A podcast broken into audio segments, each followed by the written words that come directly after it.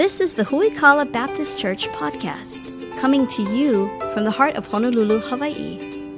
Huikala is a dynamic family of faith committed to solid Bible teaching, discipleship, and helping you grow in your faith. Grab your Bible and prepare to dig deep into the Word with Pastor Anthony King.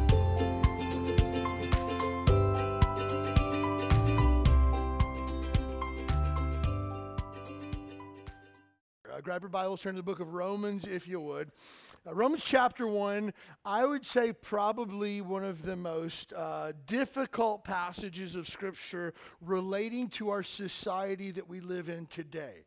Uh, I think of all the places in the New Testament you could go that would be considered possibly controversial, I think uh, Romans chapter 1 probably kind of takes the cake with that. And so uh, if you're here with us today for the first time, let me just tell you today's going to be hard but it's only going to get harder. And so, um, if you haven't yet read through Romans chapter 1, you should. Uh, if, if you've never read the book of Romans, it's a phenomenal book. We're, we're going to be going through it verse by verse, probably over the next couple of years uh, on Sunday mornings. And so, if you want to read ahead, read through the book of Romans chapter 1. It gets deeper and deeper and deeper as we go. Uh, and so, we find ourselves in Romans chapter 1. Uh, we're going to spend the bulk of our time here today in uh, verse number uh, 18, 19, and 20. We're going to back up for the sake of context and start reading in verse number 13. So, again, up to this point, uh, Paul has kind of uh, said, Hey guys, uh, I'm Paul, an apostle. Paul's never actually been to the church at Rome before, so he writes a letter. Uh, he says to him, Hey, I haven't been there to visit yet, but I hope to come and see you soon. Uh, and when I do, uh, I'm really excited about being there. I've heard about your faith throughout the whole world. Everywhere I go, people know about the church at Rome, what you've done, what you guys are doing, and your faith is made famous. in addition to that, he says, I can't wait to get to Rome. I can't wait to preach the gospel and tell people about Jesus. I'm looking forward to serving Jesus with you, that I can be encouraged, and that I can encourage you at the same time. Uh, then he goes on to say, verse number 16, I'm not ashamed, ashamed of the gospel of Christ. Uh, and then verse number 18, everything kind of turns the corner and goes into the wrath of God. Uh, and it goes from a uh, really encouraging letter at the beginning, the introduction, to a, very, very direct conversation from the very beginning. And so that's kind of where we find ourselves in kind of the beginning of the direct portion of the conversation, I guess you can, uh, can say, if you will. Uh, so Romans chapter 1, if you don't yet have the Huikala app, I would encourage you to download that. On the Huikala app, uh, we'll, you'll see uh, uh, the series for Romans. Click on today's message, uh, and then you click on fill in notes. That's going to open up a web browser for you with a list of everything you're going to see on the screen today. You can fill in notes as you go. You'll see all the verses of everything we covered. Uh, if you want to download a PDF, you can do that through the app as well. Or if you just want to grab a sheet of paper and follow along and jot some thoughts down as we go through this, that'll be really helpful too. Romans chapter 1, we're going to start in verse number 13. Now I would not have you ignorant, brethren, that oftentimes I purposed to come unto you, but was let hitherto, that I might have some fruit among you also, even as amongst the Gentiles. I'm a debtor both to the Greeks and to the barbarians, both to the wise and to the unwise. So much as is in me, I am ready to preach the gospel to you that are in Rome also. Verse number 16 is a powerful verse. If you don't have this circled uh, in your Bible, you should circle it now. If you're using an app, you should highlight it. For I'm not ashamed of the gospel of Christ, for it's the power of God unto salvation to everyone that believeth, to the Jew first, and also to the Greek. For therein is the righteousness of God revealed from faith to faith, as it is written, the just shall live by faith. For the wrath of God is revealed from heaven against all ungodliness and unrighteousness of men who hold the truth in unrighteousness, because that which may be known of God is manifest in them, for God hath showed it unto them. For the invisible things of him from the creation of the world are clearly seen, being understood by the things that are made, even his eternal power and Godhead, so that they are without excuse. We're talking about something today that the, the word itself, uh, strangely enough, has become just the word controversial when we talk about the word truth. Now, again, we roll this back to just a few years ago where we began to uh, encounter new words in our vocabulary, things like your truth versus my truth. Uh, hey, you need the space to be able to speak your truth. Uh, I'm speaking my truth. Uh, I'm going to respect your truth. Uh, I'm going to give you an opportunity to say what's true for you. Uh, I'm going to share what's true for me.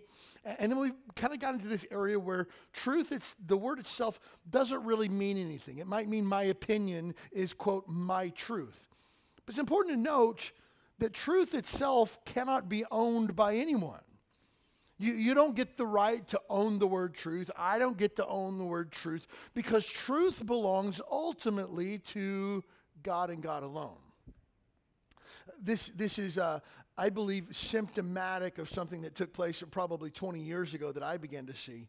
Little League sports, where uh, every kid on the team got a trophy, whether you won or not. Uh, there weren't winners, there weren't losers. Everybody gets a trophy because everybody here is winners. Uh, my, my, my son Vanderlei played soccer uh, and he was terrible at it. Uh, and so, uh, but we, uh, we win anyways. But they didn't keep score because we don't want our kids to get in it to win. We want our kids to get in it to have fun.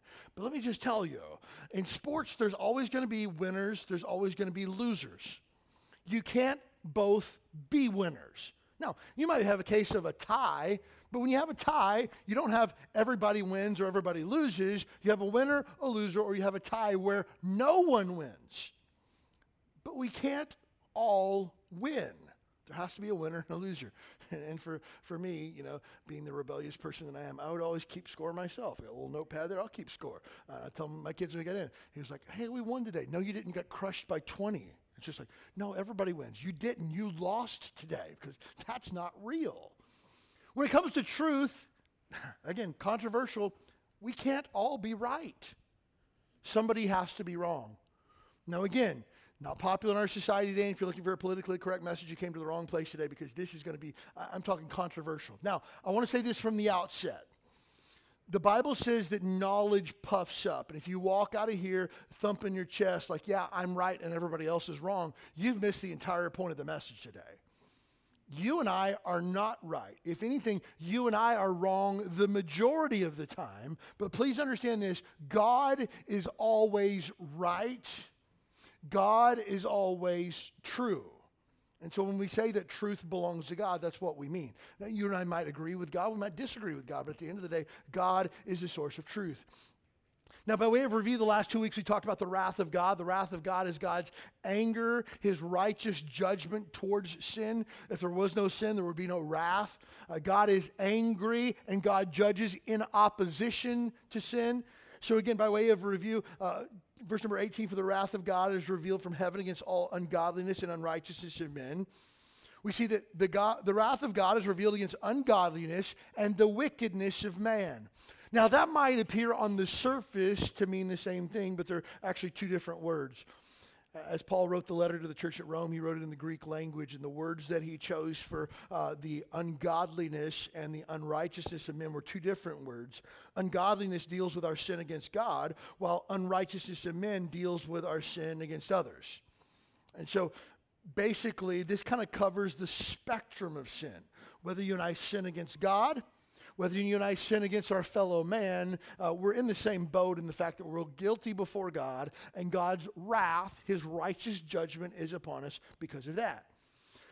It's also important to understand that you can't disconnect our relationship with God and our relationship with other people as well. Our relationship with God always affects those around us. The vertical affects the horizontal. Let me just say, this is not the point of today's message, but I'm going to say this because I want to help you with something. Men, you cannot be a man of God for your family, for your wife, for your children, for your workplace, if your relationship with God is messed up. It just doesn't work that way. You can't be the husband that you need to be. You can't lead your children the way that you should if your relationship with God is not right. Women uh, that have children, you can't be the, the mom that you need to be without a, a right relationship with God. If you're, if you're married, you can't be the wife you need to be for your husband if your relationship with God is not right. Single adults or those without children might be like, whoo, I'm off the hook. No, no, no, no, no. You can't be a man or woman of God if your relationship with God is not right. It messes up everything around you. Let me just tell you this if you're sinning against God, that's going to hinder your relationship with other people as well. And let me just tell you this if you're sinning against a holy God, chances are you're sinning against your fellow man as well. Again, for you to say, I'm a Christian, but not act like a Christian. To claim to be something that you're not, a Christ follower, when you really aren't following Christ the way that you should, simply means that you're double minded. And James tells us that a double minded man is unstable how? Anybody want to help me? in all of his ways. Everything in your life's messed up if you can't get your relationship with God right. Now, again, not the point of this, this particular text, but it goes without saying. You need to make sure that your relationship with God is right if you want to have a right relationship with those around you as well. Now, we see verse number uh, 17. We see that the gospel reveals God's righteousness. The gospel speaks of the death, burial, and resurrection of Jesus Christ for the sins of mankind. It breaks down like this You and I have broken God's law. Because we've broken God's law, we stand guilty of the consequences. What are the consequences? The wages of sin is death. You and I have broke God's law, so now we stand in danger of God's judgment and, here's our word of the week, wrath. God's wrath, his punishment against sin, means that you and I will die and go to hell when we die for all of eternity. That's what we deserve. I deserve it. You deserve it. We, we, we did the crime. We got to do this time. But God loves you. God loves me so much that He doesn't want us to die and go to hell. God, doesn't want us to suffer for all of eternity separated from God. So He made a way for us to come to Him. God says this You break my law, someone has to die. Either you can die and pay for your sins, or someone else can die in your place. Romans 5 8, but God commendeth or demonstrates his love toward us in that while we were yet sinners, Christ died for us. Jesus said, I'm willing to die on behalf of the sins of mankind. The Bible says, He who knew no sin became sin for us that we might be made the righteousness of God in Him. Jesus became my sin, became your sin, endured the wrath of God, paid the penalty of our price on the cross, therefore showing God's righteousness. Now, if you're here today and you've never been saved or born again, let me tell you what that means. That means that the penalty of your sin is still on your shoulders. There has to be a time in your life where you've been saved or born again. It's a one time deal. And Jesus said this in John chapter 3 No man shall see the kingdom of God unless he's born again. It's a time, a date, a place in your life where you recognize I've sinned against God, I've broken God's law, and I, I, I deserve to go to hell. But I believe that Jesus Christ is the Son of God. I believe that He died on my behalf. I believe He's the only way to heaven, and I'm asking Him to save me and forgive me. And if you've done that, you're saved. If there's never been a time in life where you've done that, let today be that day. It's not a matter of becoming a Baptist. It's not a matter of joining our church. It's not about getting baptized or taking a class or answering a bunch of questions or going through an interview process. It's a simple act of faith and repentance. Faith means I believe that Jesus Christ is the Son of God. I believe that He died on the cross for my sins. I believe He's the only way to heaven. And repentance is I'm asking Him to forgive me and I'm turning away from my sin. Now, again, doesn't mean that we're going to be perfect. It means that we're going to be forgiven from here on out. But friend, please understand this. If there's never been a time in your life where you've been saved, John 3 36 is really clear. He who hath the Son, those who have been born again, hath life. But he who hath not the Son hath not life, and the wrath of God abides on him. Your punishment is 100% on your shoulders, and the day you take your last breath here on planet Earth, it's only God's punishment for eternity, his wrath. And so we see the gospel reveals the righteousness of God. Again, take a look at verse number 16 for I'm not ashamed of the gospel of Christ. But verse 17, for therein, therein the gospel is the righteousness of God revealed from faith to faith. And so the gospel reveals God's righteousness, but the righteousness of God reveals the wrath of God. So we get to, to verse number 17, which talks about the righteousness of God, but then the wrath of God is revealed from heaven against all ungodliness and unrighteousness of men. So now we see because God loves righteousness, those who do right, those who follow the law, God loves them so much that he has to judge unrighteousness. God loves righteousness, therefore, he must judge unrighteousness, and that's his wrath. And so his righteousness then reveals God's wrath. It's part of his character, it's who he is. God has to judge sin. Again, if you remember, if there is no sin, there is no wrath. If there is no sin, there is no judgment. But then we see that the wrath of God also reveals the righteousness of God. And so, again, this might sound circular, but it's kind of like this the gospel reveals the righteousness of God. The wrath of God also reveals the righteousness of God. So everything comes back to the point of God is righteous, God is holy, God is without sin. If sin comes, God's going to judge it because God just loves righteousness and justice. That's who He is. But the problem that you and I have is wrath. Now, again, if we take a look at verse number 18, we've already seen this. The first part, for the wrath of God is revealed from heaven against what? All ungodliness and unrighteousness of men, sin against God, sin against man, but also those who hold the truth and unrighteousness. That word hold means to hold down, to suppress, to grab a hold of, to resist, to arrest, to push away the truth. For what purpose? To continue in unrighteousness. So it's important that we define terms before we get started. When the Bible speaks of truth, we're primarily speaking of the moral truth that belongs to God alone. There's different types of truth. Uh, there's ontological truth, what we can observe by taking a look at nature. Uh, we can look outside and see that grass is green. That's an ontological fact. Uh, that's truth. That's not necessarily what we're talking about when the Bible speaks of truth. There are logical facts. One plus one uh, equals two. Uh, if you hit your hand with a hammer, it's going to hurt. Uh, that, that's logical. It makes sense. We look at that and we say, these things are true. So when we talk about truth, we're talking about capital T truth. We're talking about moral truth that belongs to God. What is right? What is wrong? How do we fix what's broken when we've gotten things wrong? And how do we maintain righteousness? And all that is defined for us in Scripture. All Scripture is given by inspiration of God and is profitable for doctrine. That's what's right. For reproof. That's what's wrong. For correction. That's how to fix what's wrong. And for instruction in righteousness. That's how to stay righteous.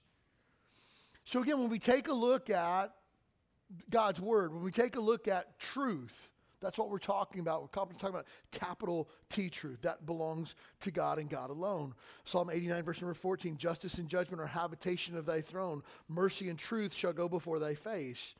Psalm 146, verse number 6 which made heaven and earth, the sea, and all that's therein, which keepeth truth forever. So we see that God is the author of truth. He's referred to in the Bible as the God of all truth. And so even factual things like how uh, the, the sky is blue, uh, you know, that we live on the earth, all those that are even logical or ontological facts, we say those go back to the creation of who God is. We have the capability to understand even creation as we see it. We have the ability to process things logically only because God has given us that ability, because at the end of the day, He's the God of all truth. That's important to understand. And again, this is going to become controversial in our society that we live in today. But how many of you know if we choose to be biblical Christians in today's society, we're going to be controversial figures? Again, if you think that by being a biblical Christian, you're going to get brownie points and people are going to cheer for you and throw you a parade and have a party uh, in your honor, just not going to happen. As we continue this slide away from truth, capital T truth, as a society, things will get increasingly more difficult for you and I there's coming a day where some of the things that I'm going to say today are going to be labeled hate speech in our society and are going to be falling out of favor. We already see that taking place in, in Canada. Canada is probably about a good 20 years in front of us as far as liberalism goes. Same thing's coming for the United States of America. Just say that. But let me just tell you this. At the end of the day, I'm not trying to be politically correct. I'm not trying to stand in good favor of our society. I'm trying to be accurate to what does the Bible say. And please understand, as a Christian today, you're going to have to make a choice. I'm either going to stand with God's word or I'm going to stand with society because you can't do both. If they're in opposition to each other, you got to pick a side. When it comes to truth, truth is objective, not subjective. Truth is what it is and does not change. For example, we take things like, like logical facts. Water is wet. Doesn't really matter what you think about that, doesn't matter how you feel about that. The truth is the truth. It doesn't change based on the day of the week. It doesn't change based on the seasons. It doesn't change based on uh, time or how much time has passed since that fact has become truth. Truth is objective, not subjective. Again, when we say truth, capital T truth, we're talking about truth for every person on planet Earth throughout all time and space. This truth holds and, is, and it stands. The problem with today, though, is that truth is not objective. You have your truth, I have my truth. That's true for you, it's not true for me. Now, again, we, we sometimes take the word truth and we use it as a synonym sometimes for opinions. Well, I believe that Honolulu is one of the greatest cities in the world to live. That's my truth. That's not your truth, it's your opinion. It's, it's not backed up by logical facts that are true for everyone. So again, sometimes we confuse those things. I, I, believe that, you know, women should have autonomy over their own body. That's my truth. That's not your truth, that's your opinion. But again, we've come into a society where we become individually the arbiters of, of truth. You determine what's right, I'll determine what's right, and then if we disagree, then we'll just choose to have differing truths. But the fact of the matter is, is that you don't determine truth, I don't determine truth, God's word determines truth. And so again, the, the Bible says uh, in uh, Psalm 119, verse number 89, forever, O Lord, thy word is settled in heaven. God's word is settled. It didn't change. We don't need a new revision to the Bible to keep up with today's times. We don't need an addendum to the Bible. God's word is forever settled in heaven. What he said, he said, and he's not taking it back. Again, here's a hard truth when it comes to truth somebody has to be wrong. Somebody's wrong. I had the opportunity to, to share the gospel probably three years ago now with a, a woman who was Buddhist. And I said, What happens when we die? And she, she gave her answer of Buddhism, you know, that, you know, possibly reincarnated, but possibly one day you go to this place of, you know, nirvana where everything's good and, you know, that everything's happy and there's no pain no hurt and it's just good times. Oh, okay, good. I said, What happens to me when I die? I'm not a Buddhist, so what happens to me when I die? And she goes, Well, I'm not really sure. I mean, I'm sure you go wherever Christians go. I got a puzzled look on my face and I said, So, how many different eternal destinations are there then if there's one for Buddhists and one for Christians? And she sat there for a minute and she kind of smiled and she was like, That doesn't make a lot of sense, does it? I said, No, it doesn't make any sense at all. And she goes, I've never thought about that before. No, think about it. According to the Bible, there's heaven and hell. Those who believe in Jesus and have received him as Savior go to heaven. Those who reject him or have never heard go to hell. And she goes, Well, uh, I mean, I guess that's what Christians believe. And I said, Well, one of us has to be wrong. And she goes, Well, not necessarily. Yeah, necessarily. Because you can't determine what happens after this life, and then I have a differing opinion, and we're both right. And again, that's just where we're at in today in a pluralistic society. Everybody can be right. You know, that's good for you, but it's not good for me. At the end of the day, somebody has to be right, somebody has to be wrong. Now, it's important to note. I had a good conversation with our teenagers. I had the opportunity to, to teach our teens probably, I don't know, two months or so ago. And I was talking to them about our beliefs as Christians. And I said, Is there a possibility that what we believe is wrong? And man, they, they looked at me like I was speaking heresy and blasphemy. Like, is it a possibility that Christianity is fake, the Bible's wrong, and there is no God? Is that possible? And so I ran around the, the, the circle and had everybody answer. And so I started with the girls, and the girls like, no, no, no, no, absolutely not, no. And I get to one of the guys, and he was just like, yeah, it's possible that we're wrong. And everybody's like, oh, you can't, you gotta be kidding me. And I get to the next person, they're like, well, if you're talking about this, then it could be yes. If you're talking about that, it could be no. And it's like, no, no, no, yes or no answer. It's just like, no, there's no way that we're wrong. They get back to me, and it's like, what's my answer? My answer is yes. There's a possibility that we're wrong. And now, again, some of you are scratching your head going, well, that's not encouraging. Please understand this. What we believe, we don't believe because it's factual or because we've seen it. We believe it by faith. Now, how strongly do I believe that I'm right? With every fiber of my being, I believe that I'm right. And I believe that I'm so right, not because I'm super smart, but because I believe God's word to be true, every single word of it to be true. I'm willing to stake my life, my eternity, my family's life, my family's eternity, and every single person that I come in contact with on a daily basis, I'm willing to stake our entire eternity on the fact that there's no way in the world that I'm wrong about this. But it's still faith. You can't get away from that. So, again, when it comes down to truth, somebody's got to be right and somebody's got to be wrong. I'm willing to bet my life on the fact that God's word is true cover to cover, every single word that he ever spoke is factual. but that's still a matter of faith. But somebody has to be wrong. Truth doesn't change based on acceptance or rejection. It Doesn't matter what you think about it, doesn't matter what I think about it. What does God say about it? That's why, again, whenever, if you ever go to a church where the pastor stands up and says, Oh, you know, last night I was getting ready for bed and God gave me a word to share with you today. And I just wanted to, a little, little, little word. I was just thinking about the word grace last night. I want to tell you what I think about that word grace. Run. Run. Run as fast as you can to a place that will open the Bible and not tell you what they think about a word that God gave them last night. And they'll tell you what God's word, which is forever settled in heaven, has to say. You need to be in a Bible preaching church, not some Bible ish goofiness like that. Come on. God didn't give me a word, God gave me the word of God. That's all I need. And to say that we need extra biblical revelation is just to say that the Bible isn't sufficient in itself, which is false. But it doesn't matter if you believe the Bible or not, it's true. It doesn't matter if I reject the Bible or not, it's true. Let me just tell you this. I'll be really honest with you this morning. And again, this might sound blasphemous or heretical. I'm shooting you straight. There's parts of the Bible that I don't like because they contradict what my carnal, sinful nature wants to do. There's parts of the Bible that I wish weren't there. I wish God didn't send people to hell. But I can't reject the fact that God sends people to hell because it makes me feel uncomfortable.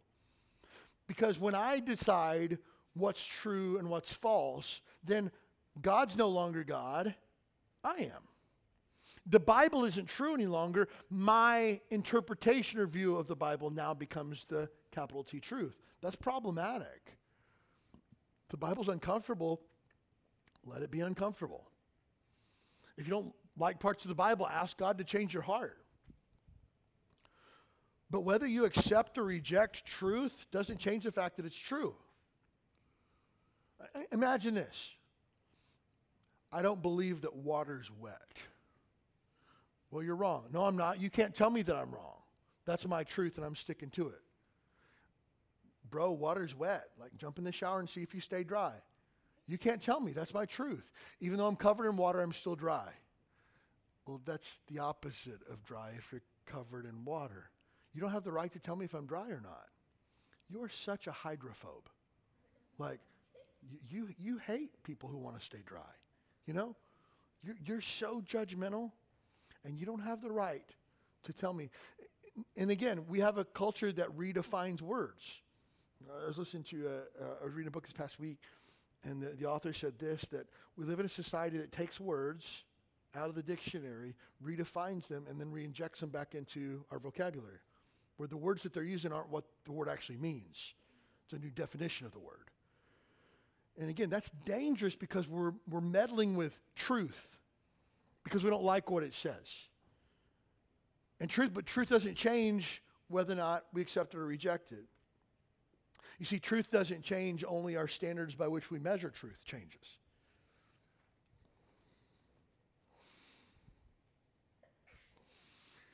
15 years ago, a group of scientists known as the International Astronomical Union voted to make the definition of planets more specific, and Pluto no longer made the cut. Pluto, when I was a kid, man, was a planet.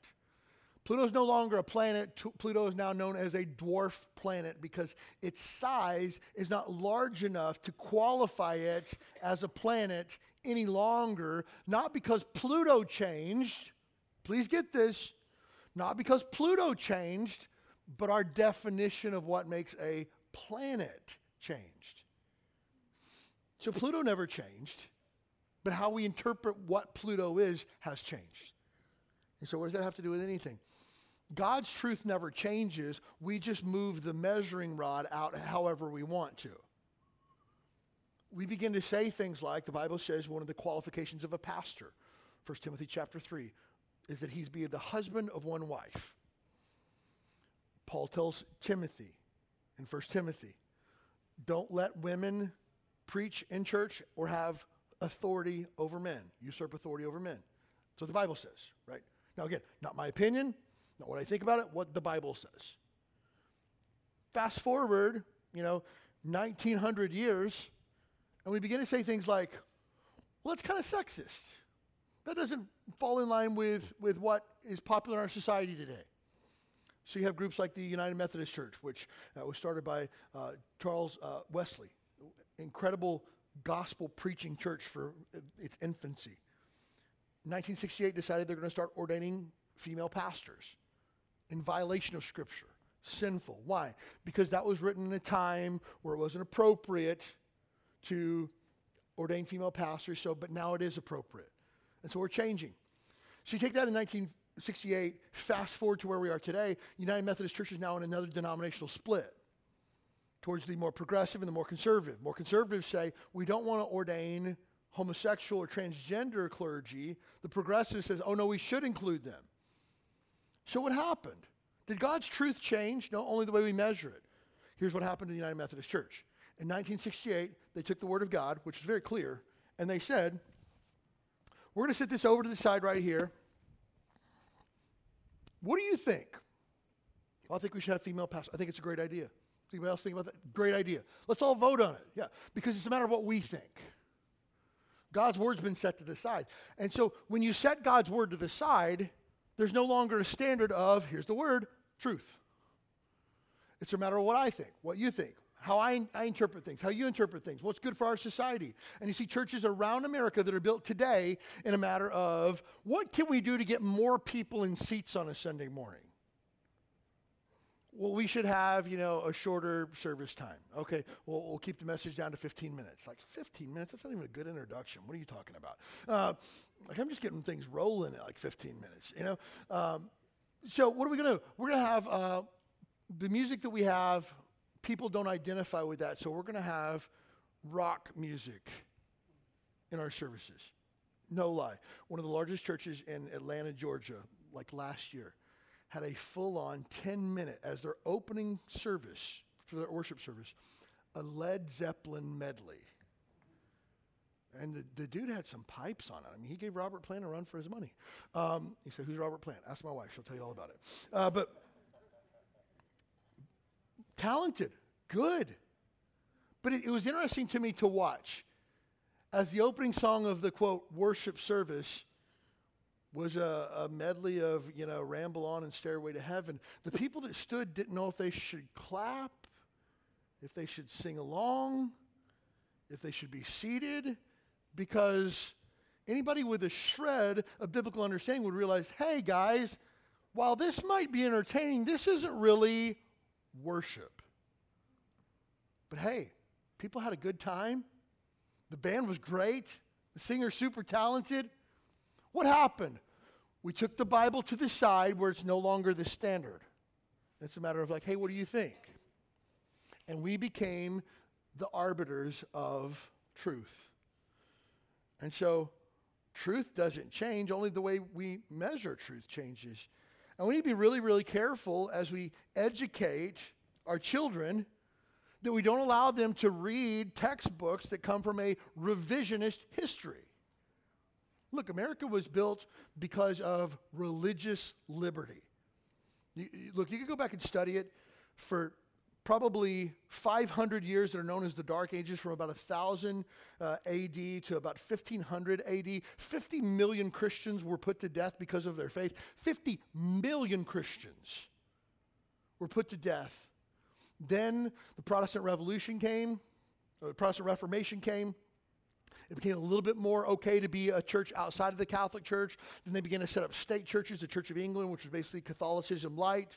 Uh, you have uh, Lutheranism, which became the state uh, um, uh, religion of Germany. You have Presbyterians, who became the, the state church of Scotland. And then you have these people who just want to worship Jesus without any government oversight, and they couldn't find a place to do this. You know what they did? They got on a boat, and they came across the Atlantic Ocean and they landed to a place where they could just finally just worship Jesus however they wanted to. That's the founding of America. You can't get around that unless you rewrite history and you say, oh, these people were looking for gold. They were looking for wealth. They were looking to make a name for themselves and, and become rich and set up their own kingdom. No, they weren't. That's revisionist history. That's not true. America was founded on Christian values, Christian religion, and once upon a time it was a Christian nation. You can't get around that unless you change truth. So we've got to be really, really careful with that. Again, I believe uh, that, I'll just say this this has nothing to do with today's message, just helpful advice from your pastor.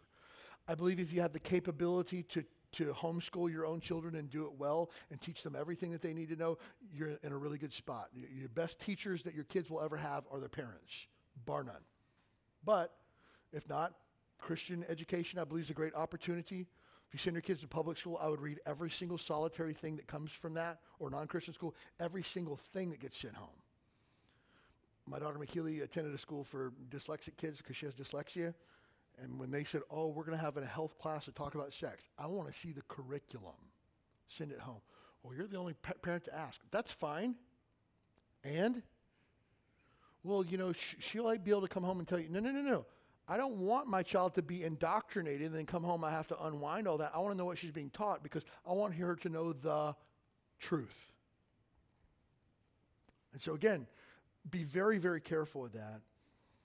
You see, if we create our own truth, it becomes problematic because when it comes to truth, there has to be an infallible criterion of truth. I remember talking to a, a Hindu man from India, man, probably 15 years ago now. I'll never forget as long as I live. His name was Vinod. I asked him a lot of questions about India and religion. He'd grown up in a Hindu family, I began to share with him Jesus. He said, Oh, I, I love Jesus. I love Jesus. Really? I never met a Hindu who loved Jesus. Tell me more. He's like, wisest leadership guru to ever walk the face of the planet. I mean, just the thing, have you, he asked me, have you ever read the Sermon on the Mount? yes, I have. He's just like, oh, I think if the world followed the Sermon on the Mount, it would just be a better place. Oh, I agree. I agree. So I'm, I'm thinking like, man, we're making really good headway with this, you know? Well, Jesus is the Son of God. He's like, no, he wasn't. Yeah, he was. No, he wasn't. Jesus was just a guy who claimed to be God, but he wasn't really God. Now, now our, our roads are split. And the more we begin to talk, he's like, hey, I'm willing to receive Jesus as, as one of my deities that I believe in. It's like, oh, no, no, no. It doesn't work that way. To receive Jesus, you have to disavow every other deity. Commandment number one no other gods before me. Jesus wants to be number one and the only one. He's like, yeah, I can't really do that. Okay, then that's where we diverge. And he says, I don't see how you can be so sold on what you believe. And I said, Vinod, let me explain to you this way. There has to be something that's true for everyone in the entire world. Like, regardless of where you go, what culture you go to, everything that it's true. I said, for example, killing people. Is that acceptable or unacceptable? He goes, well, obviously unacceptable. In what culture, though? He goes, well, any culture in the world it's unacceptable. Okay, I'm with you. Is it okay to steal? And he goes, no. In what culture? Any culture. Is it okay to have sex with another man's wife? He goes, of course not. Any culture in the world, that's not okay. Good. We're getting somewhere. Here's the thing all those things that I just outlined, just those three things, all of those are part of God's law.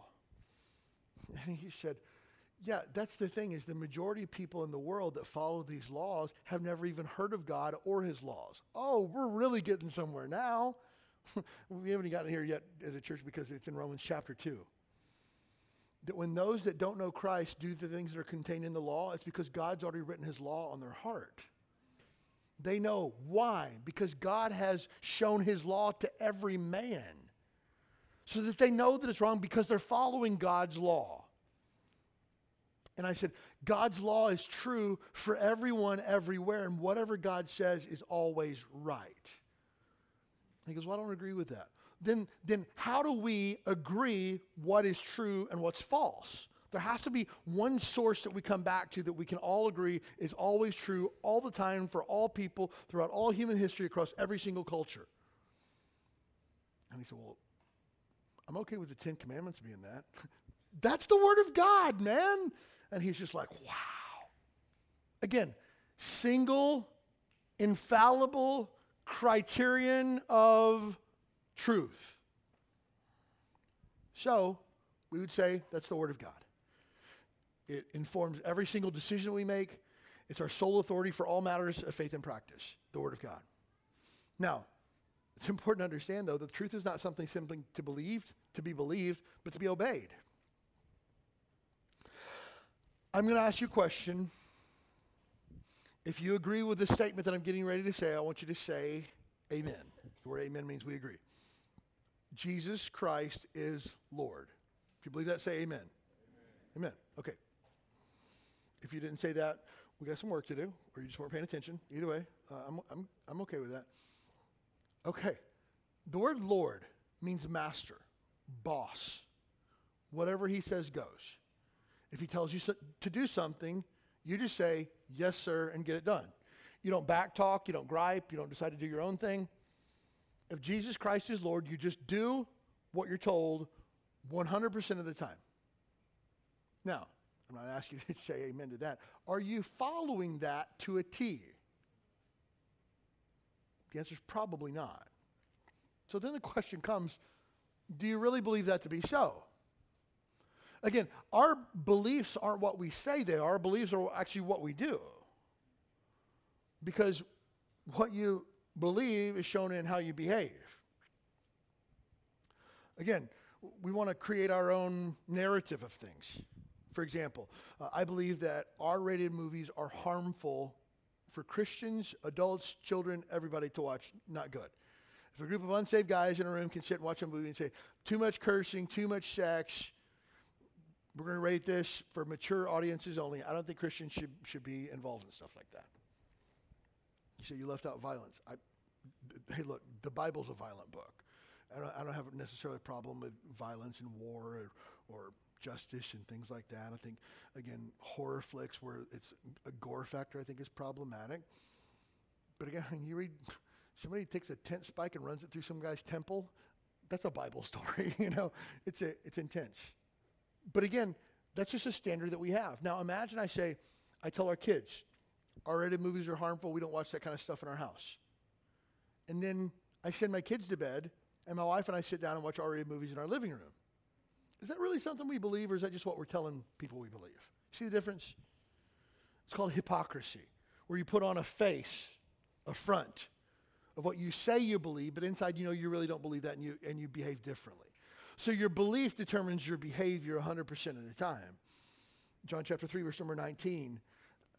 And this is the condemnation that light has come into the world, and men love darkness rather than light because their deeds were evil. For everyone that doeth evil hateth light, neither cometh the light lest his deeds should be reproved. Hey, we say that we love light, but actually we don't. We want it to be dark so we can do what we want and nobody sees. And when the light comes, we try to push out the light because we don't want to be seen what we're actually doing. So again, it's important when it comes to truth that whatever you believe to be true has to impact your behavior as well. I came across this quote years ago and I've, I've, I've, socked it away. It's so good. Immorality in life proceeds from apostasy in doctrine. The word apostasy means a falling, a falling away from or a pushing away from. Doctrine is a body of truth that we hold to. Look, if we set the Bible to the side, there's no rules anymore. This is why our society says, hey, if you're not happy with your wife, you should totally get a girlfriend that will make you happy. Why? Because the Bible isn't truth. Our feelings become truth. No shame in doing what makes you happy.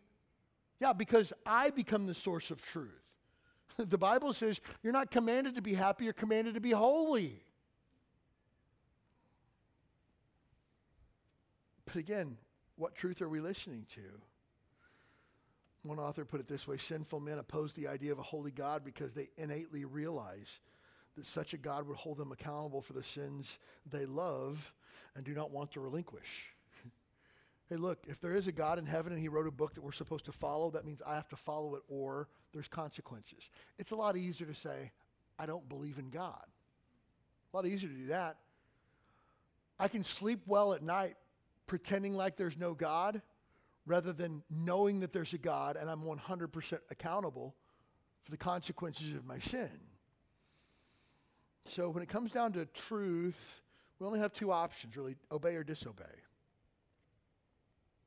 Those are your only options. I told my kids this, and I'll tell you this, and there's kids in here this morning, you need to listen up to this. Delayed obedience is disobedience. Oh, yeah, I'm going to follow God when everything settles down at work. No, you're not. Oh, I'm going to follow God after, you know, I get done with college. No, you're not. I'm going to follow God when, no, you're not. You're living in disobedience until you choose to follow God. I'll also give you this. Give this to my kids as well. Partial obedience is also disobedience. Well, I'll follow God as much as is convenient for me. Then just say, I don't want to follow God, I want to follow myself. And again, when you decide what's true, what's not true, what you're going to follow, what you won't follow, what's right, what's wrong, you become the arbiter of truth. Now, should we choose to disobey the truth, the only option that we have is to come up with our own version of the truth. This is where our society lives today. This is where we're at as a society. If I choose to disobey capital T truth, I have to come up with my own story of what is lowercase t true. For example, if I reject the idea that God created the heavens and the earth in six days, He spoke it into existence, everything we see was created by God in six days, and it continues to subsist by the power of Jesus Christ. If I don't believe that, I got to come up with a better story. So, there's two magical space rocks that were hurtling through space that happened to find each other. They collided and made a large, massive explosion that created the solar system as we know it. Then each of these individual unique ecosystems began to grow life over a period of billions and billions of years. And you and I went from being single cell amoebas swimming around in the water to living, breathing human beings that are able to, to procreate and make sense of some of the most difficult problems in the history of mankind. Okay, cool story, bro. One question Where did the space rocks come from? Who created those? There had to be something that created those, unless there's an uncreated being out there who always has been. Now, we're going to get into all that crazy stuff next week. I haven't even gotten there yet. But again, mind you, if I don't like the truth that I'm presented with, I got to make up my own version of the truth. And here's what I got to do I have to take the existing capital T truth that there is, and I have to hold it down. I have to repress it. I have to push it away so that my truth can be elevated. See what I did there? That's what it means in, in Romans chapter 1, verse number 20. Those who, who held the truth in unrighteousness, those who hold the truth, means to hold down, repress, arrest, grab a hold of, put away the actual truth. And again, this is where we are in our society today. So again, super unpopular in our society. I get it. I'm not trying to be ugly or inflammatory. I'm just trying to talk about capital T truth today. When you take a man and put him in a women's bathing suit and put him on a women's swim team and he decimates every single co- collegiate record known to man and then we applaud and say look how far women have come we're taking the truth and we're suppressing it so that a new truth can be elevated in its place and then i think people who really hold to capital t truth and people who even aren't christians look around and go this isn't true this is a man in a women's bathing suit. And then you have ESPN who says this is one of the greatest achievements in sports history since Jackie Robinson. Wait, what? And if you don't agree with that, you're hateful, you're ugly, you're a bigot, you're a transphobe, every other name in the book that they can imagine to throw at you, to label you. I saw this past week that Penn State took this man and nominated him as the NCAA Woman of the Year. They had one nomination, they gave it to this man. What does that say to the other women who worked harder? You're not valued. And so, again, this is not my opinion. This is truth. Again, we, need to, again, to be able to get away with these new truths that are coming, we have to suppress the current truth that's there. You with me? Again, taking words, taking them out, redefining them, re-injecting them back in. Gender and sex, if you want to call it that, is a social construct. It's something society made up to determine how a person feels or how they dress or how they display themselves. That's not true at all. Because, and again, this is not an ugly statement, it's not a hateful statement, it's not even a political statement, it's a biblical statement. God created them male and female. That's what God did. That's true because God said it. God created man out of the dust of the earth and took a rib out of a man while he slept and created woman. There was no additional gender. There's never been a transgender in the, a person in the history of mankind. But again, to say that is to be hateful, unloving, unkind, because we now have this new word, uh, gender, that we've redefined, re-injected back into society where it doesn't mean what you thought that it meant. It didn't mean what your grandparents thought that it meant because they're old school. You want to be progressive, right, in your thinking. And here's the worst part that's happened the church at large has gobbled it up. And we just can't call sin what it was anymore. And, and again, please understand everything that I just said, I, I believe 100% from Scripture, not my opinion or my thoughts on it. But there's coming a day where you can't say that in America, where people are coming for nonprofit licenses, where people are calling it hate speech and things like that. But again, we have to suppress the truth to be able to come up with our own truth. For example, God created life in the womb. God says, When I knit you together in your mother's womb, I knew your name. I knew who you were. I already had a plan laid out for your life when you were in your mother's womb.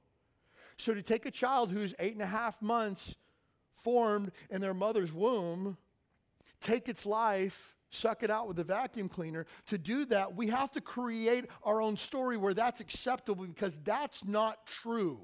That's life. And when you take life, it's called murder. Not a political statement, biblical statement. And so, again, to do that, we have to create our own narrative to make things like that okay. I talked with someone a few weeks ago, and they said, uh, "Well, I just don't believe that that I, am more of a I'm a Christian, but I'm pro-choice." I said, "Those two statements are at odds with one another. You can't be an honest biblical Christian who understands the Bible and say that women have a right to, to choose when to end life. You just don't." And he said, Well, I believe in cases of, of rape or incest uh, that, you know, the woman should have a right to choose. Okay, now we're getting into what some might call a gray area. I don't believe there's gray areas with God. I believe it's re- really cut and dried. I said, but if that's what you believe, did you know abortions in America, rape and incest account for less than 1% of all abortions in, America? Less than 1%. So I said, what about the other 99%? He goes, well, well, I believe in those cases that it should should be, should be wrong. Okay, then you are 99% pro life and like maybe 1% pro choice. But again, to create this narrative that women lose access to quote health care, that's just a story that's just not true. To say that women have autonomy over the life that's in them just isn't true according to the Bible. Now, again, I'm not trying to make political statements, I'm just trying to lead you back to truth. And some of you might be sitting here like, like, I'm never coming back to this church again as long as I live. Please understand, you're not rejecting this church, you're rejecting biblical truth. And I'm going to ask you, just ask God to show you what is true. Because again, these are not my opinions, these are my thoughts. I wouldn't give you $2 for my opinions. It's not worth anything. God's word is truth. And so, again, truth has become a dangerous word to use. But if we choose to disobey the truth, come up with our own version of the truth, we have to suppress the truth. And as we disobey the truth, we're going to continually be met with truth. You can't get around it. Truth doesn't go away because you stick your head in the sand.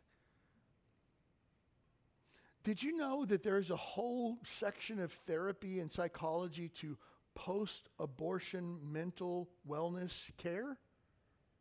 If it's so harmless, why do we have to counsel people through it? Because they made up their own truth and realized that that wasn't true at all. I saw something last year that was, it was so utterly, it literally made me nauseous. A woman, instead of having a baby shower at her workplace, had a baby abortion shower where they had cupcakes uh, and, and things like that that celebrated the taking of life. And I thought to myself, God help us. God forgive our nation that we make so light of the thing that God has created. And looked at every woman, my wife included, who has tried to conceive. And every single month, that time of the month comes and you realize it wasn't this month, it wasn't this month, and times you, you think you're late, and you take that pregnancy test and it's still negative, and your heart breaks to watch someone so flippantly take life and not give it a second thought when you would want nothing more in the world than to be able to love a child. Again, it just flies in the face of truth. Again, you want to take a look at demographics of the highest suicide rates in America 15 to 25 year olds that fall into the category of, of gay and transgender. Highest suicide rates in the United States. Why?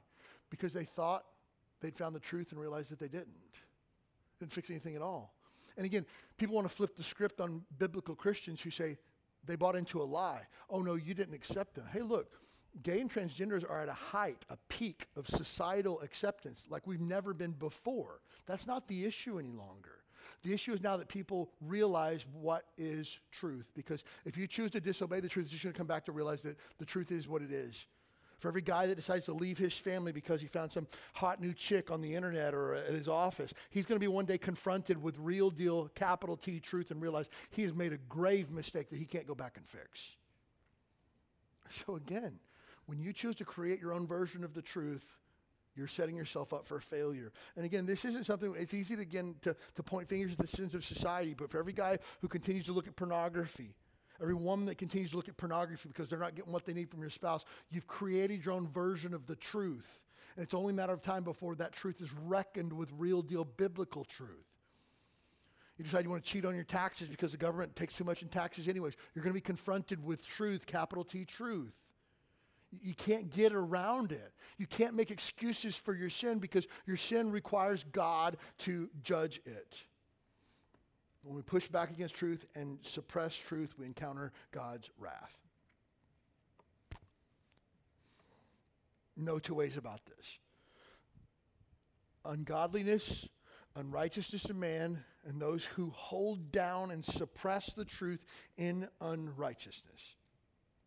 You can't get around that. And again, let me just tell you this. I fear that today's message that's going out on the internet, people are going to grab snippets of it and post it out of context and make this look really, really bad, but I'm willing to take that risk to get truth out there.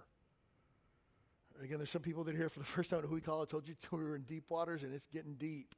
But let me just tell you this. You read through the book of Romans, it doesn't get any easier as we go through this because this is dealing specifically with the, the epidemic of our society a hate, hatred, and a disdain for truth. Now, again, when he talks about those who hold the truth in unrighteousness, this is not an ignorance of truth, but a willful rebellion against and shutting down of the truth. This is not people who are like, oh, I didn't know. I didn't know what I was doing was wrong.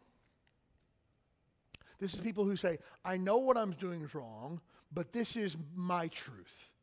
This is what's true for me or that doesn't apply to me because of X. Oh, yeah, well, the, the Bible commands just people to stay married forever, but that was before, you know, things got really bad in our society. No. Again, it comes down to not ignorance. I didn't know any better. look, Angela and I got married. Um, I, I was 21 when we got married. I didn't know anything about anything. I we didn't have any premarital counseling. I'd grown up in church, but I didn't know really what it meant to walk with Jesus. Uh, I was trying to stay away from big sin and live a moral life, but that's all kind of all I knew. And I was just winging it, really. And we got into a Bible preaching church, praise God. And I was confronted with the truth that as a husband, I'm a spiritual leader for my family. I'm a spiritual protector for my family. I'm a spiritual provider for my family and that for the years that we've been married that I was not doing those things. I was negligent and was failing my family. I didn't know that. And the moment that I realized that, I said, God forgive me. I want to fix this. I didn't know any better. That's not what this is talking about. You see, God has some patience when it comes to ignorance, but he has zero tolerance for rebellion. Again, Paul, as he writes to Timothy, he says, I was a blasphemer, I was a persecutor of the church, but I did it in ignorance, out of unbelief. I didn't know any better. Acts chapter 17, he says, In the times of this, this ignorance, God winked at, but now commandeth all men everywhere to repent. Again, it's one of those things that God's like, ah, you didn't know any better. I'm going to give you a pass here. Now, again, it doesn't mean that your sin was right. It just means you didn't know any better. I'm not going to unleash my wrath on you just because you didn't know any better.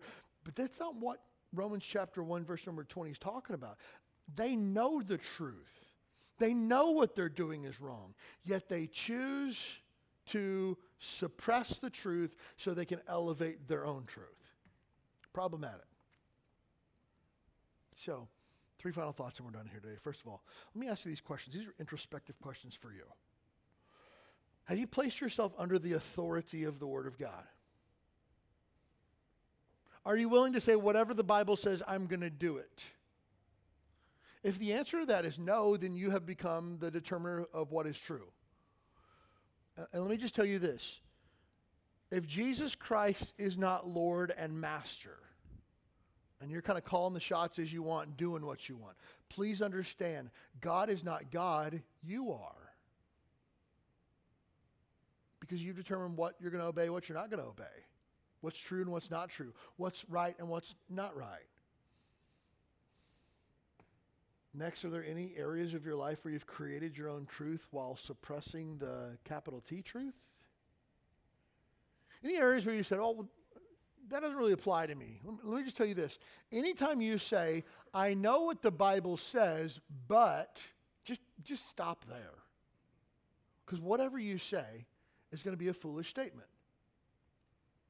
Because you believe that over the course of 4,000 years that the Bible was written, you have become the first case in all of biblical history that the Bible does not apply to your situation. You're a fool. Fool. Well, well, well my situation's different. Uh-uh. You're creating your own version of the truth. Well, well, my wife didn't make me happy, and so I deserve to be happy. Uh-uh. You created your own version of the truth. Well, my kids don't like church, so I don't make them come to church. You've created your own version of the truth. Well, my kids don't want to be led. My wife doesn't want to be led. You've created your own version of the truth. Careful with that. And finally, does your belief match your behavior?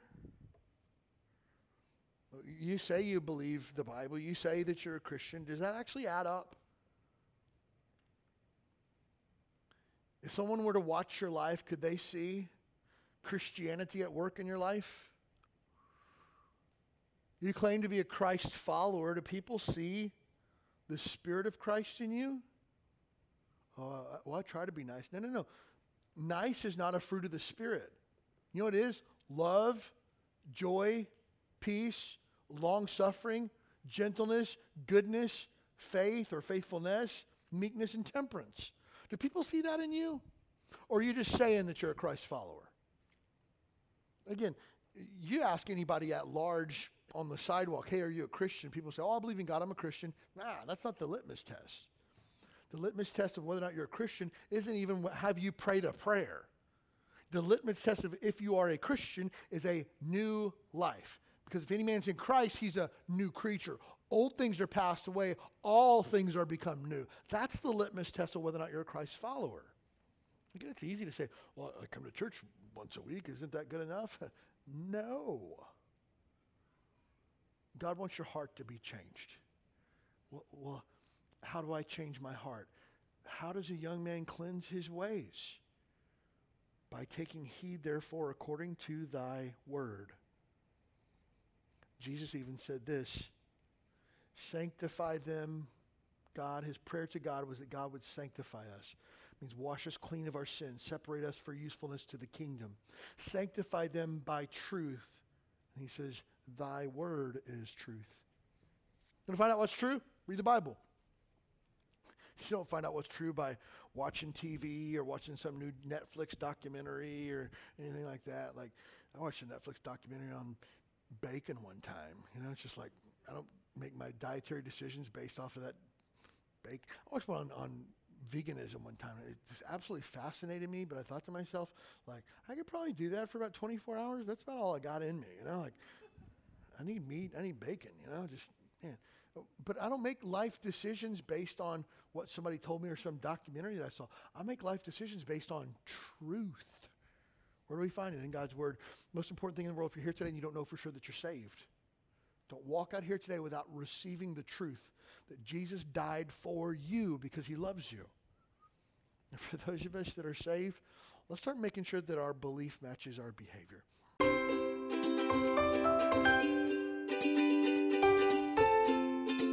Thanks for joining us for the Huikala Baptist Church podcast. We'd love to have you as our guest this Sunday morning at 10 a.m. You'll find exciting classes for your keiki, a welcoming church family, and a message from the Bible that's sure to encourage your heart.